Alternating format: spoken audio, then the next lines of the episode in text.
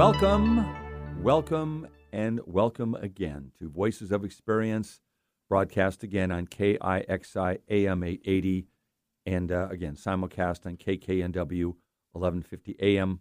My name is Paul Casey. Normally, we would have Eric Crema in the studios, but he's having a good time in Las Vegas, I guess, gambling away. I hope he comes back with his house and his money intact. But I think he's down there in business, isn't he, Eric?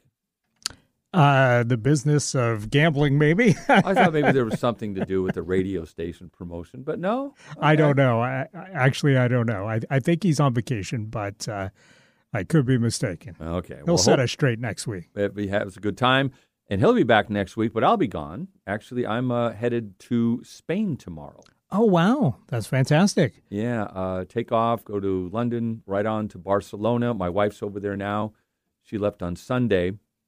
Never been there, and now how it is, they call this the reticulator activating system, that you start, you're going to do something you've never done, and you talk about it, and now everybody, what I'm submitting, has been to Spain. I mean, I've talked to, it just seems like so many people have been there. I was just going to say, I work with another show host who just left for Portugal yesterday. Uh-huh. So there's something in the air about that. There definitely is. And people are saying more than one. Well, Eric, Crema, I don't know if he's been there or not. But Las Vegas is a Spanish name, so I guess there's something there. I'm sure there is some Spanish, kind of exhibit down there, too. You're in Spain. Right. That's what you can do. But Neil Peterson has traveled the world, the guy who's been on the show many times now, and will continue to be. And we've got a clip from him coming up as well on the show today. Yeah, yeah. Absolutely. And he's been there, and he, basically has said Spain is his favorite country of all, and he's been everywhere. So that's what I'm doing next week. I'll maybe think about doing a report on the hotline. If I see something different or unusual, I'll call in and maybe do something. Maybe not. If it's send us some audio clips of your, your thoughts as you're walking around. Sure. I will entertain doing that for sure. So let's see. Let's get to today's show, the present. Our number one feature today is a man by the name of Kenny Curtis and his daughter, Julianne Hughes. They wrote a book and do a podcast called Greeking Out, Epic Retelling of Classic Greek Myths. Now, what's interesting about this, it's directed to children. So I think that's kind of neat to talk about Greek mythology to kids at that level. And this is courtesy of National Geographic. I get so many great guests from National Geographic. So they're coming up. And let's see, what else? We have a Richard Larsen. Now, if you've lived in Seattle for maybe 40-plus years, you probably remember this name. He was a Seattle Times columnist for 50 years, and he devoted his career in the cause of civility in American politics. He passed away in 2001. I wonder what he would think today about the civility, or better put, lack of civility. It's nothing then like it was then, and that's what's so concerning. It would be interesting to have a conversation, but the one I had was in 1998, and we discussed things, and one thing I just want to add, he was a columnist covering Ted Bundy and the trial and all the things that went along with that. I mean, from the very beginning, starting in Lake Sammamish all the way to Florida, at the very end. And he had a little bit of criticism because some of the people felt locally that he got too close to his subject at the time. You'll hear it in the interview coming up. And we talk about that. And he talks about that as well. So anyhow, that's coming up from the late Richard Larsen. I thought a flashback would be kind of interesting to have. Meandering Musings today with Neil Peterson. He's going to talk about Halloween. We talked about that a little bit. Voices of History, one of the biggest comedy shows, arguably the biggest in history, was launched today. That's all I'm going to go. The only hint I'm going to give, because I think if I go any further, I may give it away. I still see you, Eric, kind of going, let's see if you may get it, or I think I've got a little list of the top comedy shows, to my mind anyway, so we'll see if it's one of them. Okay. Yeah. Sounds good enough. Timeless classics for today. This is a song which many believe, including me, to this day, before I looked it up, it was an anti-war song, but it was not. And it was written by Stephen Stills. That will be coming on later. And let's see what else. So let's just get on with the show. We'll be coming up in just a few moments with Voices of History. So we'll find a lot of those questions out pretty quick. Welcome to today's Voices of History. 80% of New Orleans, including much of downtown, is underwater. The Big Easy's famous Canal Street, living up to its name. Apparently, a plane has crashed into the World Trade Center in New York. We just saw another plane coming in from the side. You did. I did. That was out of absolute. Yes, and that's the second explosion.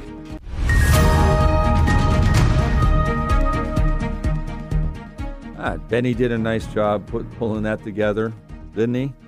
Absolutely. So, Voices of History. Let's start with October 9th, 1974.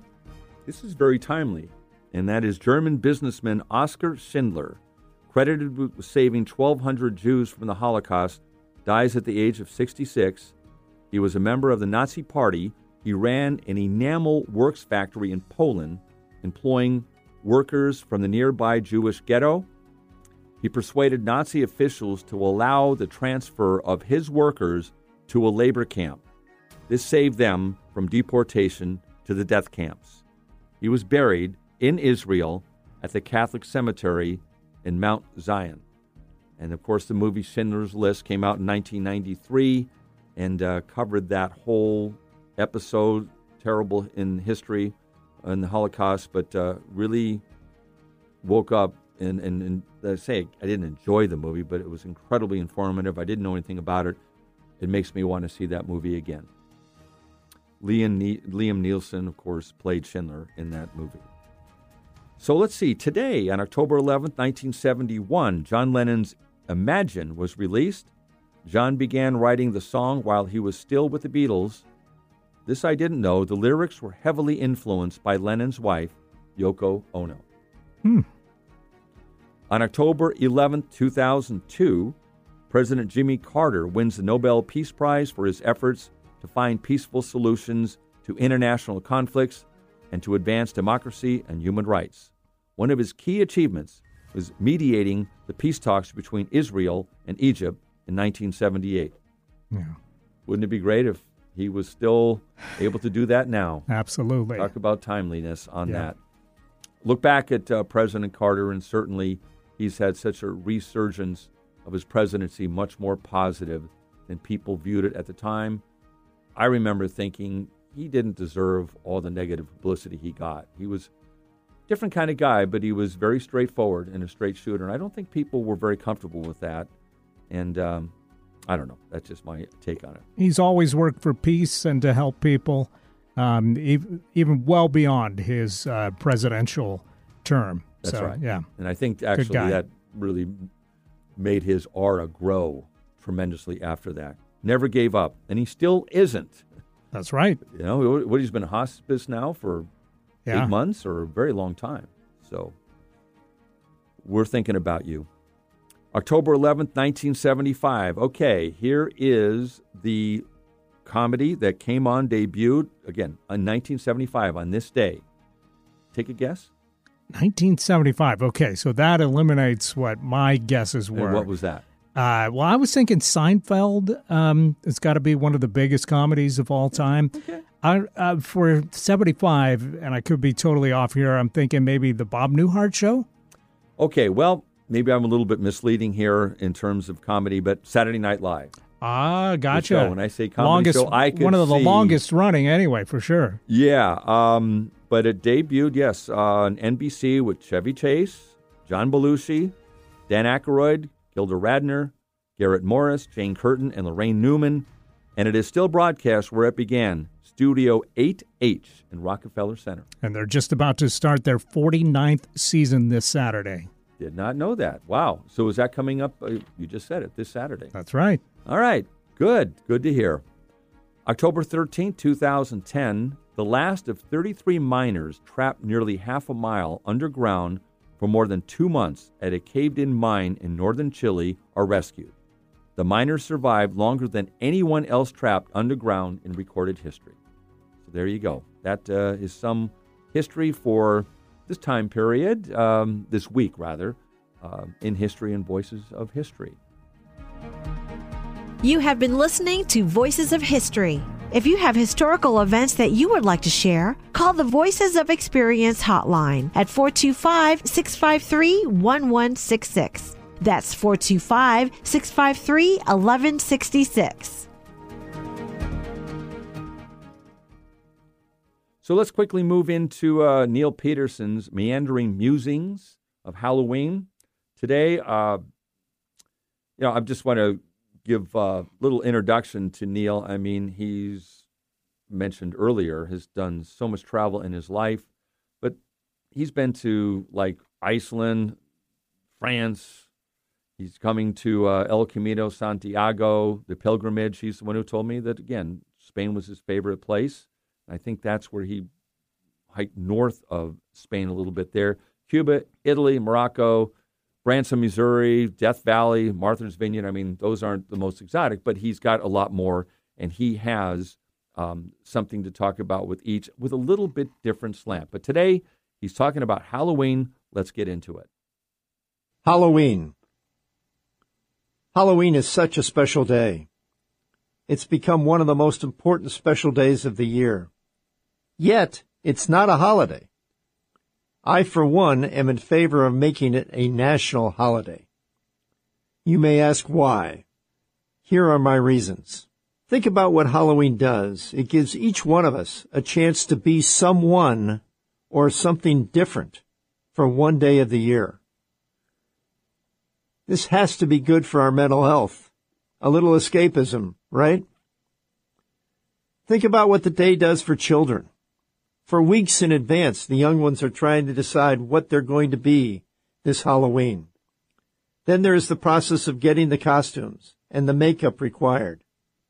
On Halloween night, nothing matches the pure joy of going house to house, dressed in their costumes, trick-or-treating. Think what the day does for families. It has father and or mother walking with the little ones as they go house to house. What a great time together, one that is remembered for a long time. This applies even today, where in some neighborhoods, people, instead of walking, are driving their cars to local church parking lots where they're opening up their trunks so that children can do trunk-or-treating in a more safe environment. Think what the day means for candy producers in this country. This one day represents 10% of their annual sales. It's a big day. I was worried about whether we might have some supply chain shortages this year, but apparently that has not surfaced. Or if it did, I've not been made aware of it. I was particularly concerned about my favorite candy, Almond Joy, but more about that later. Think about what this day does for pumpkins and our appreciation of them.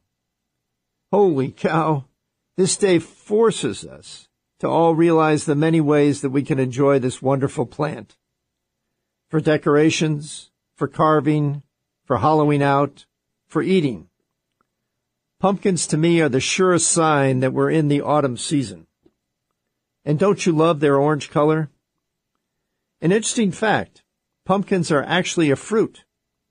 The reason being that scientifically speaking, anything that starts from a flower is botanically a fruit.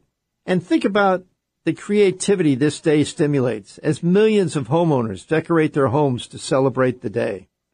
I was recently in Sleepy Hollow, New York, and the decorations there are something to behold. Think about the fact that this day brings us all together. There is no far-right political view of Halloween. There is no far-left political view of Halloween. As far as I know, we can all agree that this day is a wonderful tradition that has no political connotations. And to think about the really interesting legends that surround Sleepy Hollow. As first described by Washington Irving some 203 years ago, I, for one, can't get enough of the Headless Horseman, Ichabod Crane, the Old Dutch Church, and the Sleepy Hollow Cemetery, to name a few. My daughter, son-in-law, and their two children live in Sleepy Hollow, some 30 miles north of New York City. My granddaughter was recently baptized in the Old Dutch Church. Clearly, Sleepy Hollow has a special spot in my heart. Need I go on? I hope that you will agree that I have made the case for making Halloween a national holiday. Well, good luck with that, Neil. Gosh, national holiday for Halloween. I never really thought about that. I'm for it. Okay, well, let's do it. That, again, was Neil Peterson. You can do two things. His podcast is up and running now, so I don't have the exclusive Neil Peterson just on my show. And all you need to do is, Google Meandering Musings podcast, and you could probably find it. Absolutely. Or just, pull up your app, your podcast app on your phone and put in Meandering Musings, and you'll come across it. Great. And you said there's about 9 on there now?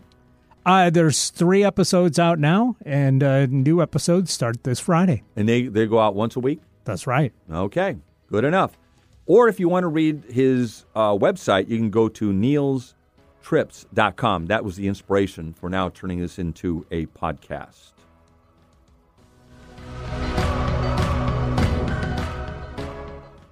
When you struggle with Crohn's disease or ulcerative colitis, you get used to not feeling 100%. I thought that was how it had to be. Until I discovered the Crohn's and Colitis Foundation. They told me about new medications that weren't around back when I was diagnosed.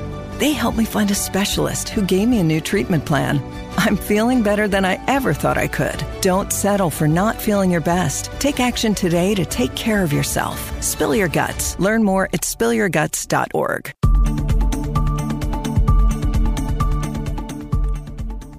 Welcome back to Voices of Experience. And my name is Paul Casey, along with Eric Ryder. We're bringing this show to you live from downtown Burbank. Nope, Factoria. I just had a little, you're going, what? Where is this guy? Anyhow, we are here live, and thank you very much for that again, Neil. We're back here at KIXI and KKNW AM. Feature today, our second one, there's a father-daughter team, Kenny Curtis and Julianne Hughes. They wrote a book together and host a podcast, Greeking Out, Epic Retelling of Classic Greek Myths. And again, this is directed toward kids. Why do the both of you think that mythology is important for children? Well, I think that kids can relate to these stories universally, even if they don't understand how old they are or where they came from. These stories, Greek mythology stories have been around for thousands of years, obviously, since ancient times. And, there's archetypes in these stories that have existed, up until and including contemporary media. So, Darth Vader, Hades, there's a similarity there. There's Wonder Woman, the Amazons, literally the Amazons or Athena, things like that. So there are a lot of archetype characters in terms of heroes and things like that I think kids can relate to when you go back to Greeking Out. They don't necessarily have to understand that these were the OG heroes. They just sort of can understand the universal qualities to them. But I also think it's important because Greek gods were not the kind of deities that most of us think of when we think of God, particularly a kid. They might think of God as a benevolent, all-knowing, all-loving being that, some of us worship. But Greek gods were just like people. They were nasty, vengeful, sneaky, scared, insecure, and those were the good ones. The bad ones were obviously even worse. Julian? Yeah, I agree. I mean, these stories, they're myths for a reason, right? They're timeless, and they can really resonate kids in a different way, and I think that's why we tried to make both the podcast and the book, humorous, fun. We love the drawings by Javier Estia, because it's just really inviting for a kid audience, and we want them to engage in these stories and fall in love with the characters and understand these lessons and morals that the myths have. And we just think it's really important that we remember these stories and these lessons. You have a book and a podcast. Which came first, and how do they relate to each other? The podcast came first, and the podcast actually comes from a book, which is kind of weird, but Nat Geo Kids has a series called Zeus the Mighty. It's a book series written by Kristen Boyer, who's a great kids author. And it's about animals in a pet shop in Georgia. I think it's Olympia, Georgia, the Mount Olympus pet shop. And they think, these animals think they are the Greek gods because the owner of the pet shop listens to a podcast called Greeking Out. Well, we were working with the folks from Nat Geo Kids on the radio version of their Weird But True book series at SiriusXM. I still host a show on their kids' channel. You know, fast forward 9 seasons, the podcast has taken on a life of its own, top 10 podcast in the kids' realm. It's doing really well. And all of a sudden, we decide we want to do a book series. Before we go on, can you let us know how we would access your podcast? You can get the Greeking Out podcast, Nat Geo Kids. Greeking Out is the full name of the podcast. But if you search Greeking Out, it usually comes up. And you can get it wherever you get your favorite flavor of podcast. Okay, how about the book now? Yeah, the book came out yesterday, actually. So it's available anywhere books are sold. You can get it Amazon, Barnes & Noble, or, you know, your local bookstore. And you, Julian, are a writer by trade. And how did you and your dad come together and do this project? Well, when Kenny was first contacted to help create the podcast, the Greeking Out podcast, and around the same time I had taken some time off from my corporate marketing gig, had some small kids at home, and he needed help, you know, writing these scripts. And I like to say I'm uniquely qualified for this job because I've been listening to Kenny talk my entire life since he is my dear old dad. So doing it getting the opportunity to write the scripts for him came really naturally to me, and it's just been a fun process ever since. So you enjoy writing, and that's where you got your start, and you two collaborated together.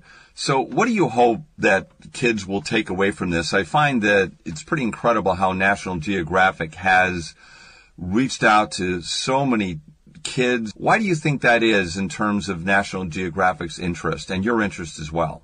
Well, I think Nat Geo is uniquely qualified to help a mythology book like this because of exactly what you said. They have so many resources. They have so many experts on staff, and they're used to dealing with a broad base of information. So when you read the book, in the margins, there's all sorts of fast facts. There's interstitial segments that are talking about like the food the Greeks eat and where we get the gymnasium and Olympic events and all sorts of detail in the glossary that includes the correct pronunciations of all the names that I'm still getting wrong, by the way.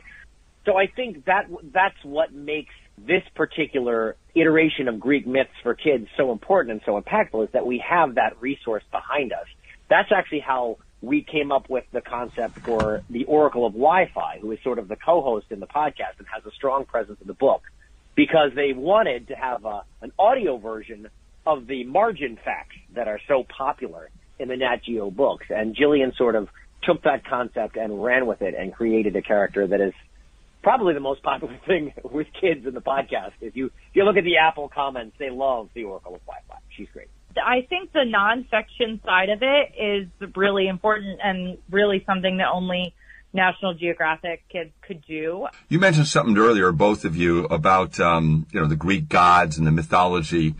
Is there like a superhero or a villain that you observe that's famous now by a movie, not necessarily National Geographic per se, that kind of came from a Greek god? I found that interesting. You alluded to that earlier, that a lot of maybe of the heroes and villains that we watch and observe today have come from that. I'm going to say Indiana Jones and Odysseus.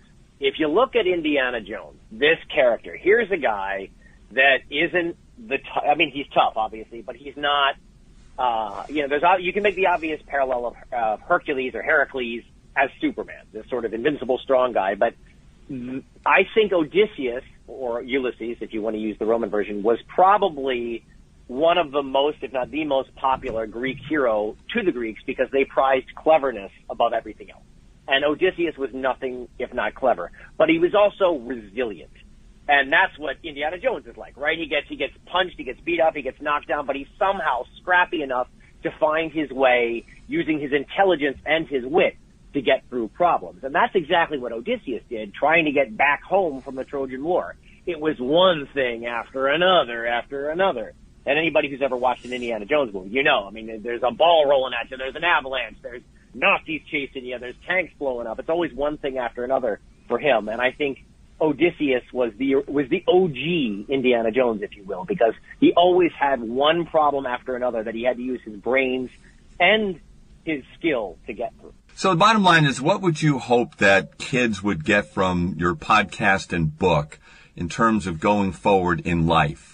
You know, more than anything else, we believe that myths and mythology, it's all about storytelling at the end of the day. You know, these stories have been told for so long, for hundreds of thousands of years. They've been passed down from generation to generation.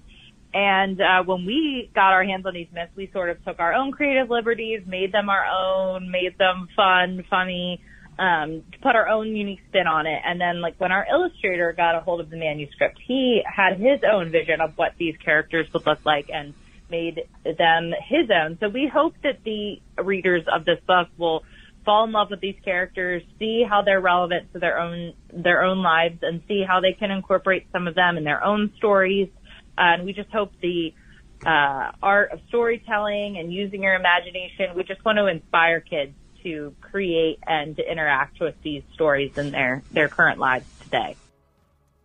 So there you have it. That's Ken Curtis and Julianne Hughes. And again, the book is Greeking Out, Epic Retelling, not retailing, Paul, of Classic Greek Myths. And you can just Google Greeking Out, Epic Retelling of Classic Greek Myths, or just Greeking Out, and you're good. I had a segment on my radio show 25 years ago called Profiles of Experience. It aired on KIXI.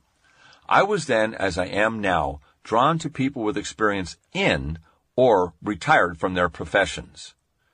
On a side note, I generally get better interviews from people who have retired.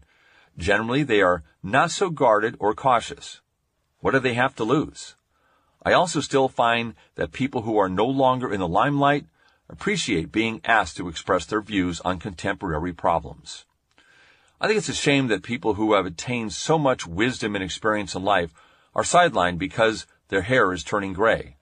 That's an unfortunate consequence of a culture that is dominated by youth. I believe the following interview from 25 years ago will drive this point home. If you have been living in the Seattle area since, let's say, at least the 1980s or before, you probably remember the name of Seattle Times columnist Richard Larsen. He was a well-known journalist who was also known for his fairness. His most controversial story, and the one we talk about in this interview, is his coverage of Ted Bundy. He admits in the interview that this was his biggest series of stories of his career.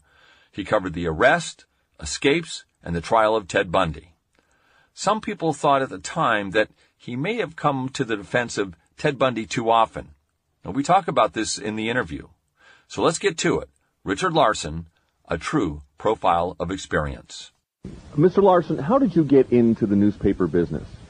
Well, I think rather than my getting into it, I think it sort of enveloped me over the years. When I was a kid in grade school, teacher had me write a piece that appeared in the school paper, and that was pretty heady to see her own stuff in print.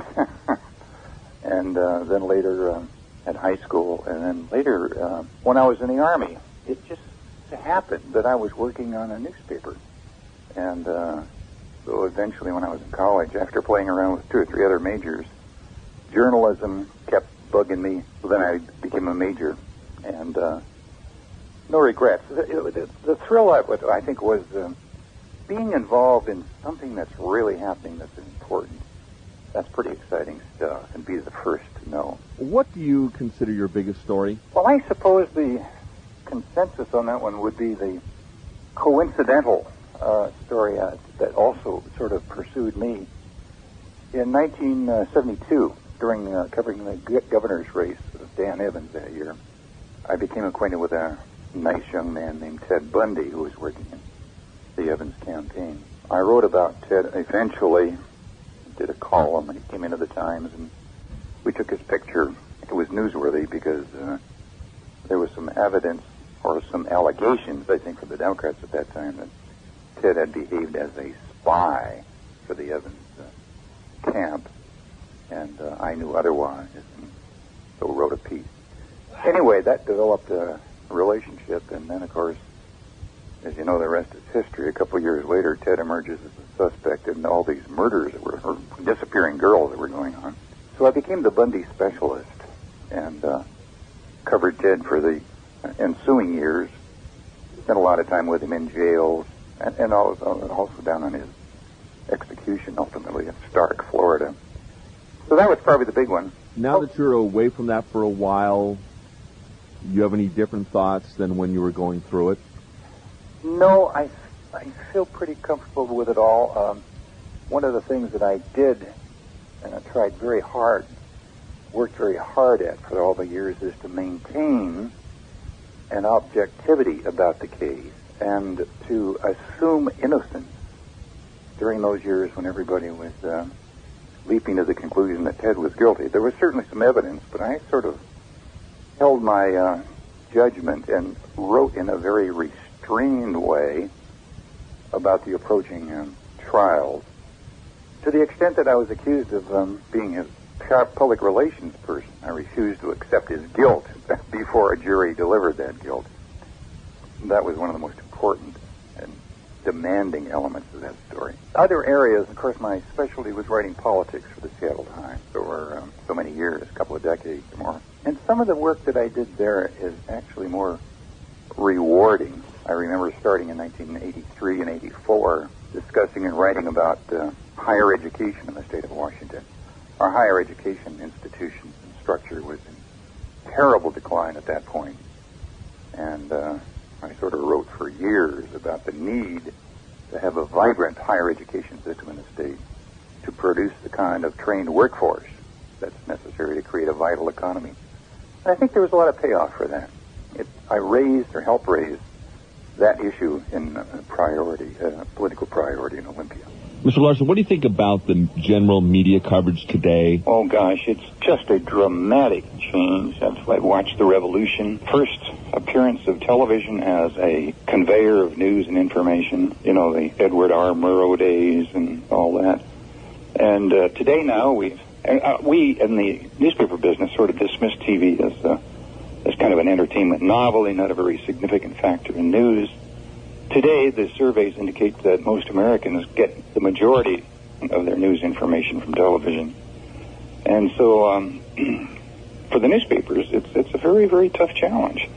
I have mixed feelings about it. I know there are some doggone good reporters working today and some darn good editors that care a great deal. Others, I think, are more caught up in trying to compete with television and turn out stuff that's entertainment and amusement as opposed to hard news. I miss depth coverage of some of the political issues that I know are out there, but I don't see them getting covered. Are you generally optimistic about the future of the Puget Sound region and the country? Oh, I'm high. I'm very bullish on the Puget Sound country for a couple of reasons. We're positioned so well economically for international trade. We happen to have lucked into being a magnificent place for the whole technology sector, and in some ways I think Boeing fits into the technology world as so I think we have the possibilities of even greater growth and dominance in the future, and simultaneously we have a culture here of preserving this beautiful environment. I just finished not long ago an interview, or a series of interviews with 55 or 60 CEOs of top businesses on the East Side. And unanimously, they were determined, they told me, that they wanted to give high priority to keeping the environment and quality of life we have. So I think we can have it both ways if we do it well. I think there's a commitment there to have both economic growth, jobs, good future, and at the same time preserving quality of our environment. And you're optimistic we'll be able to do that? If anybody in the world can do it, we can do it here in Puget Sound. That's former Seattle Times columnist Richard Larsen, who passed away in 2001. I like how he said at the beginning of the interview how journalism found him. When I did the interview in the late 1990s, Facebook and all the other social media outlets didn't exist. He was already lamenting the fact that we were losing in-depth coverage in the media. I wonder what he would think today. Now back to the remarks about his coverage of Ted Bundy. I believe Richard Larsen when he said that he felt at the time that there was a rush to judgment regarding Ted Bundy's guilt. You heard him say that he felt it was important to present the other point of view. On a personal note, I have known a few people who were close to Ted Bundy. They were all taken in by his powers. I don't think I have read about or observed another person in my life who has more persuasive powers than Ted Bundy did. I will close by saying that if a journalist of the caliber of Richard Larsen was taken in under the spell of Ted Bundy, that shows how very dangerous he was.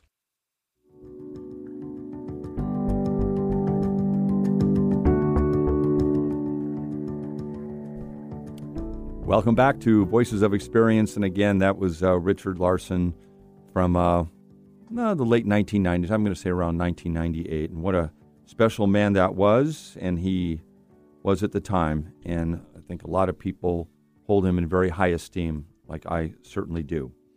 So let's move on to something else now, the Doneyco Pet Clinic. If you've never heard of that, it is a clinic that's around, and it's been around for over 35 years. It was started by a Stan Coe and his partner, Doney, again, and they saw homelessness in Seattle then. It did exist, not to the extent it does now, but there was homelessness, and they started a clinic that would help the pets of homeless people, and it's been around, again, for 35-plus years, and it's been going every week since that time through snowstorms. I think there's only one or two weekends, I think it was 9/11, that it did not function.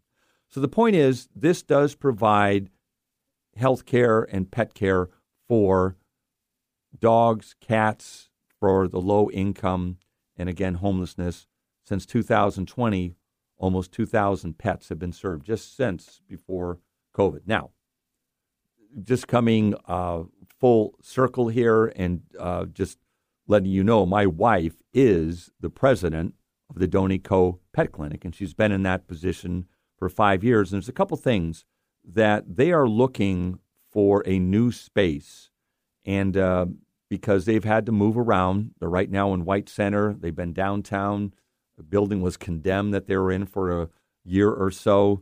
So they've had some difficulties. So they're asking anybody out there who may know of a building somewhere that's empty or could use some tenants.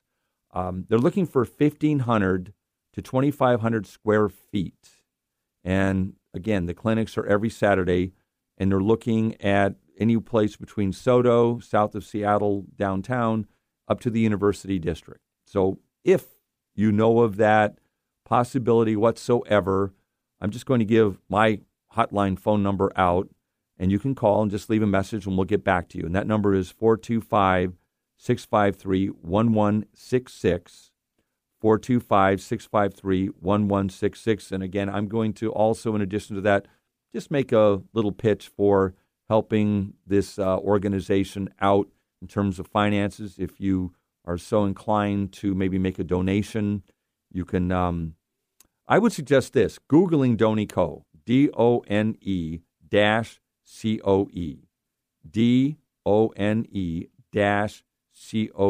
Read for yourself about what this organization is about, what they do, and if you have any questions, you can call that Voices of Experience hotline, 425-653-1166, and I'll have my wife, Marty, get back to you. How would that be? So special pitch for that organization, and I just know the good that it's doing, you know, really for the pets. I mean, not only the homeless people, what you do see, they take care of their pets better than they do themselves. One other thing, there's been a block because people say, well, homeless people shouldn't have pets. Well, that's debatable. But one of the things is that, you know, certainly they're in a different place now. And one of the things that Doneyco insists on, that if they're going to treat a pet, that they will have that, require that pet to get spayed and neutered. So it will not keep putting litters of puppies or cats out there because that happens too often. So it's kind of one that helps restrict the number of pets that are there. One more time, Google Doney-Co, Doney-Coe, and then phone number to call if you have any questions, 425-653-1166. Thank you very much for listening to that pitch. We're going to be back with another little bit of experiment coming up here. Why not?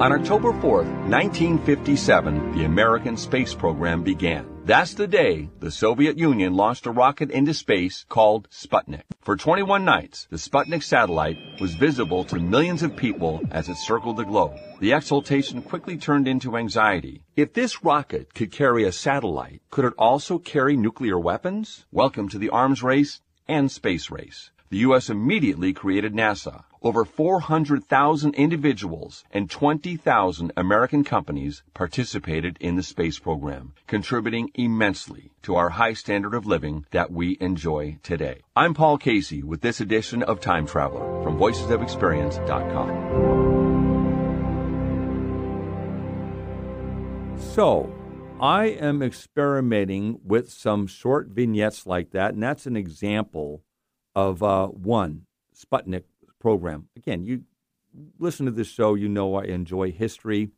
And those are little vignettes I'm looking at playing in various venues, not just on this show. And I wanted to get an idea from the audience today, if you're so inclined. Let me know how you feel about these. Would you listen to these? Do you find them interesting? I'm going to play a couple more and then just get your ideas on that. But that's the same hotline that you can call, 425-653-1166. And you can say, wow, that is interesting. I'd like to hear more of these, or I guess you'll vote with your voice. If I don't hear from you, that'll tell me something as well. But I'm just trying to do a little survey here. It's unscientific, but who cares? Let's see. We'll see if we can get anything going. So here is the second one, and this is on air travel. What was air travel like during the so-called Golden Age? In 1955, passenger airplanes were powered by propellers. Jets were still a few years away. Travel by air was accessible, but only to the privileged few. There was plenty of legroom, and not just in first class. The bubbly flowed, cigarettes lit up, all followed by an elegant meal served by female stewardesses. Men need not apply. Fast forward to today. Yes, passengers can be packed in like sardines, but it's faster, more affordable, and much safer than even walking. I'm Paul Casey with this edition of Time Traveler from VoicesOfExperience.com. All right, that's the second one. Yeah. Did you fly at all during the Golden Age, by the way, of what is considered the Golden Age? Right. That would be my first plane ride was on a propeller plane, prop plane, from L.A. to New York. I barely remember it. I was maybe 5 years old, but I do remember it, getting on, walking up this red carpet and walking upstairs and also getting into the cockpit. Wow. For some reason, I don't remember how, came back, hey, kids, you want to get in the cockpit? And they remember the door going in. And I don't know if I was sitting on the pilot's lap or somebody, but we were in the cockpit. I do remember that flash. So, yes, I do, but not well at all. Yeah, I got to say it's changed so much since I've been flying. When my first flight when I was a kid, and it just continues to evolve. That not always for the better, but as you say, it's way more affordable now. So well, and one of the things, interesting. Warren G. Magnuson, the U.S. senator from Washington State forever, I think he was elected in '62 and served till 1980. That's right. He was defeated in 1980, and Slade Gordon became U.S. Senator, very powerful senator. He was the chairman of the House Ways and Means Committee, Appropriations Committee, wielded a lot of power. I just said that. But nonetheless, he also was instrumental in deregulating the airlines. Mm-hmm. And it was so expensive because there was probably 5 or 6 airlines that dominated everything then. But after deregulation, we probably got 50 of them now, and the cost for flying just went down considerably.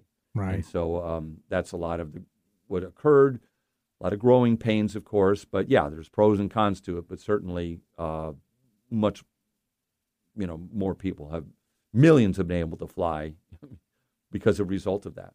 Yeah. Now, I remember my first flight was, I believe, from Reno to Kansas City. And I remember even as a kid, you know, we got a steak dinner. And it came with a bottle of wine that my mom took, of course. I'm glad you clarified that, Eric. Yes. Is this? Okay. But yeah, and then it was just like, you know, now it's like, oh, okay, so you get some pretzel bites. So it's a whole different thing. Oh, but, yeah, or sometimes you just get in and they don't have any food at all. Oh, sorry, right. We don't. This is not serving food. But yeah, you can order it ahead of time on the app. It's a different animal for sure. And sure. Yeah, the one thing I would just love is to be able to keep my shoes on going through security at this point. I feel like that would be like a major victory. If you get TSA and clear, you can. Yeah, well, there you go. So, yeah, I have TSA and clear, and when you – not all airports do it, but more and more are getting clear. I just feel like that body scan thing should look at our shoes. Well, even with us wearing them, it should be okay. Well, that happened with that guy who tried to light his shoes on fire going over the Atlantic or something. No, there was 20-something years ago. A good reason for them to screen that, but... No, I know what you mean, though. But I was just trying to think, where did that come from? But that was it, yeah, I believe. The shoe bomber. The shoe bomber. Thank you. That's right. That's all of a sudden, I was like, you know, you imagine that. It's like, well, we can get on. We're going straying a bit, but that's okay. You know, you look at the... medicine and all that with, you know, the covers on them now and opening up impossible because of the Tylenol thing that happened about 30 years ago, too. I mean, before then, they didn't have all that packaging now. But then after that, there you go. So, there you go. All right. Do we have time to play one more or what do you think? Yeah, we do. Let's do Betty White. And this is another little one of these vignettes, and we'll see what people think. Betty White has the longest career in television than any entertainer in history, over 80 years and counting. But that's not what we're here to talk about today. Betty White is most remembered for her roles in The Mary Tyler Moore Show and Golden Girls, spanning the late 70s into the early 90s. In 1954, she produced The Betty White Show, but the show faced criticism because it featured Arthur Duncan, an African-American performer, as a regular cast member. Southern stations threatened to boycott the show unless Mr. Duncan was taken off the air. Betty White's response, "I'm sorry, live with it," and promptly increased Mr. Duncan's role on the show. I'm Paul Casey. Visit voicesofexperience.com and listen to more episodes of Time Travel. So there you go. She was a national treasure. That's sure for sure. was. That's right. And I think I mentioned to you I wrote that or produced that before she passed away. And it was not too much longer. It was like within weeks that I did that, and she passed away. Anyhow, so there you have it, 425-653-1166. Just give an idea of, do you like those? Would you like to hear more of those? Again, 425-653-1166. I think we are kind of running out of time, don't you think? Because we have... the Timeless Classic coming up in a few moments. We actually have about 4 minutes. Well, that's good. So what can we do in the last 4 minutes? Just say that, it's a very special week coming up, and we were talking a little bit about the conflict in the Middle East, and, Of course, we all hope that they'll find some resolution there. I'm not optimistic about that. I think it's going to be a little... drawn out and unfortunately tragic. It's just tragic. That's Absolutely. All I can say. What else can I always reluctant sometimes to bring that things up because we're inundated with it all day, but you can simply say how sad. I mean, for the world, for them and everybody involved. It's just terrible. No doubt. So you want to remind people if they have some help for DoneyCo, the best way to get in touch? Yeah, I would say that I've been given that number out 1,000 times, but there's two ways to do it. One would be to go to just Google DoneyCo, DONEY-CO, and find out about them on your own, not just listening to me. They have a really good website that you can really get good information from that. You can decide for yourself what you want to do. And again, that's DoneyCo, DONEY-CO. So. What else do we have? That's about it, huh? Yeah. Yeah. All right. That's so, great. Any comments we hear about today? I've given that number out enough. You either got it or you don't. Let us know what you think.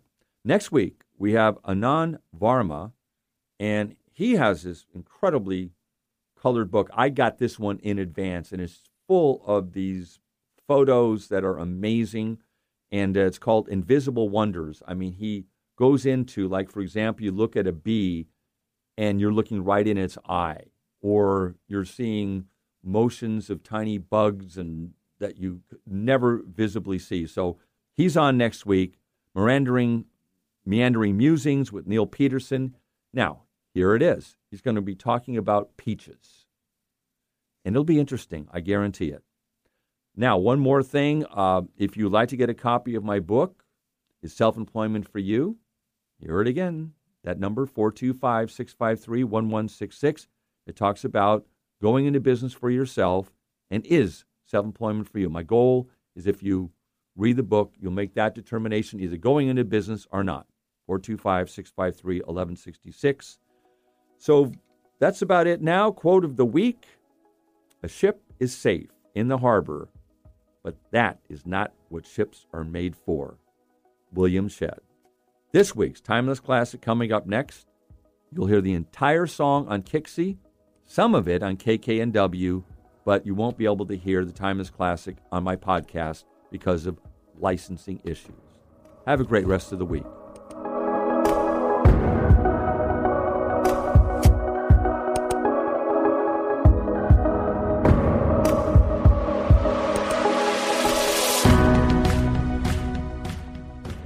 This week's Timeless Classic was and is still considered by many to be an anti-war song. However, the song was inspired because of a curfew that was imposed in November of 1966. Clashes took place between the police and young people on Sunset Strip. Local residents and businesses had become annoyed by how crowds of young people going to music venues had caused the late-night traffic congestion and noise. In response, L.A. County passed an ordinance that enforced a strict curfew after 10 p.m. Music fans felt the laws infringed upon their civil rights. From December of 1966, written by Stephen Stills, then with the Buffalo Springfield, For What It's Worth.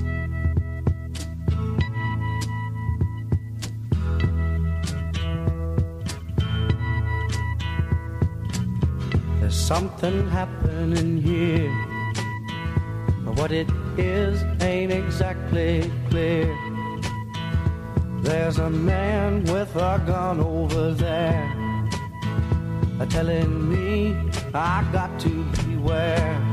I think it's time we stop, children, what's that sound? Everybody look what's going down.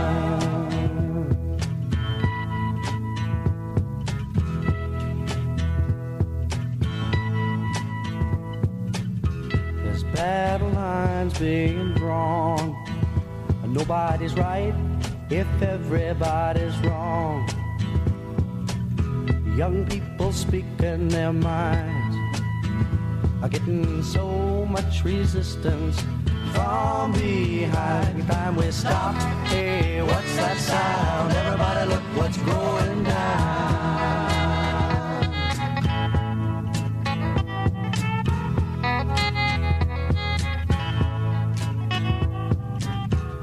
What a field day for the heat. 1,000 people in the street singing songs and carrying signs.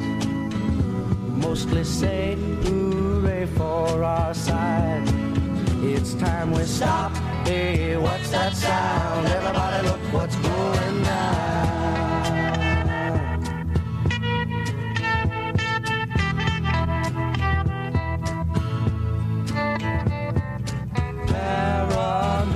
Strikes deep into your life, it will creep. It starts when you're always afraid. Step out of line, the man come and take you away. We better stop. Hey, what's that sound? Everybody look what's going down. Stop. Hey, what's that sound. Everybody look what's going. You better stop.